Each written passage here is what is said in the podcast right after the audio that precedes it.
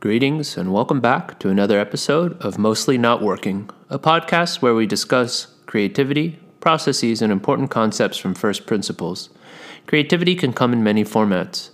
We often think about it coming from the arts. And although that is important, and I consider myself an artist too, you can learn a lot from the fields of technology, design, and engineering. I believe all people are creative, or maybe they are currently missing out on their potential. What's needed is getting the right kind of instruction that speaks to that person individually. Since every person is different, what you hear may or may not resonate with you. Don't give up. I encourage you to keep trying. If you can even get one actionable item from listening, then I've done my job. Today, we are going to talk about the World of Work framework from the ACT, the Standardized Test Maker. This is from their website. I quote the World of Work map graphically shows how occupations relate to each other based on work tasks. When you receive scores from one of ACT's assessments, you receive a personalized report. The report suggests map regions and career areas on the World of Work map for you to explore. End quote. So I will put links in the show notes so that you can see. But the idea of this framework is that any job or career or position is composed of uh, one of, well, composed of these four areas, and it could be a lot or a little for each of the things, and that is ideas, people, things, data. I'm going to try to describe to you in audio format here. If you imagine an XY axis or just sort of a big uh, plus, a big cross, uh, think of the northeast, south, and west. And uh, this is all arbitrary. So let's say data is in the north. And uh, I encourage you pause the uh, episode here, grab a pen and paper to do this. Let's make this participatory. So uh, in the north, you have data. In the south, you have ideas. In the east or the right hand side, you have things. And in the west or the left hand side, you have people.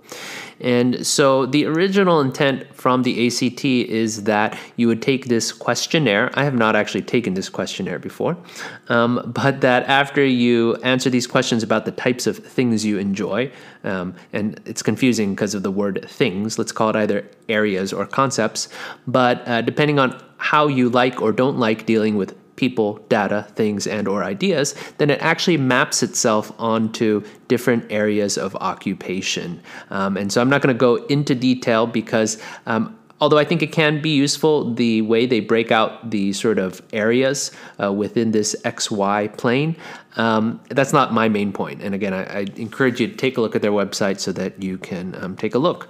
Um, so, again, initially, the idea is you take a quiz and certain careers uh, might suit you. And I, I think that is useful knowing that uh, different jobs are going to require different skill sets, and uh, dealing with people, let's say every day, whether they are customers or clients or patients or colleagues, that's very different from, let's say, dealing with things or data or even ideas.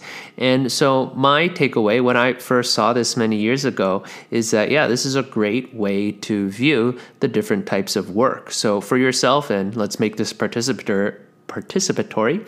Uh, you can pause. How would you rank ideas, people, things, and data? And I'm sure you might be like, oh, I think two of these are half and half, but just you have to rank them. What would you rank? Oh, you can pause and then come back. Um, for myself, um, again, if I had to rank, I probably would go ideas, people, things, and data. And frankly, I enjoy all four of these things. For ideas, um, whether it's talking about philosophy or different concepts, I think um, anybody uh, making a podcast probably enjoys ideas. And then um, people, especially uh, podcasts that have conversations with other people, um, you clearly uh, you don't want to avoid talking to people, let's say. Um, things, this could be uh, physical objects, maybe a, a, craftsman or a machinist or anything dealing with physical objects. Um, and then data, um, thinking about math, uh, statistical analysis in our modern area, that's very important to figure out patterns.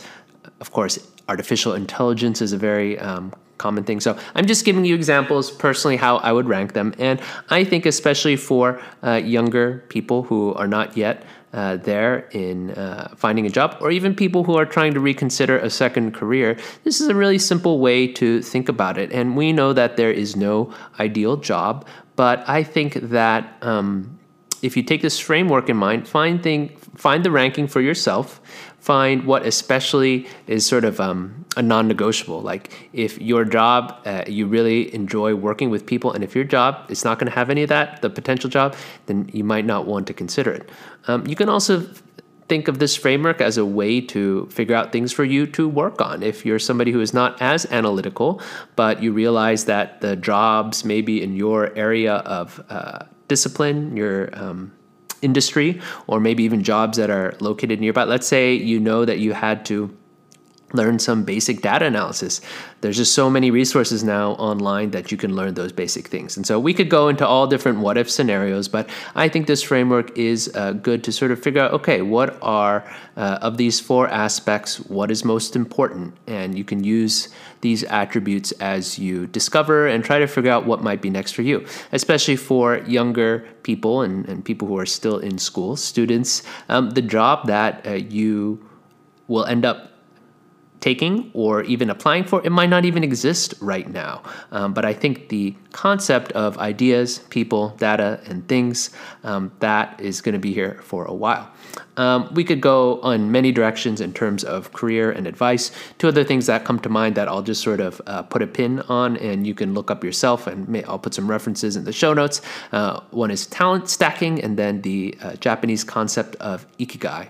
Uh, talent stacking, the idea here is that um, you know, it's really hard to be the best or the top 1% in a certain, uh, let's say, job position. Uh, rather, put together a combination of useful skills, uh, stack those talents, and you don't have to be the best at any of them, but you just need to be sort of good enough or maybe uh, better, slightly better than average. And of course, we don't know how to exactly measure that, um, but if you combine them and other people do not have that same combination, then um, that is going to give you an advantage. So, you know, one example, if you are somebody more on the technical side of things, whatever sort of science or engineering, um, but then if you put together, let's say, written communication or even spoken communication, if you can work on those things, that's really going to stand, uh, make you stand out uh, amongst other candidates.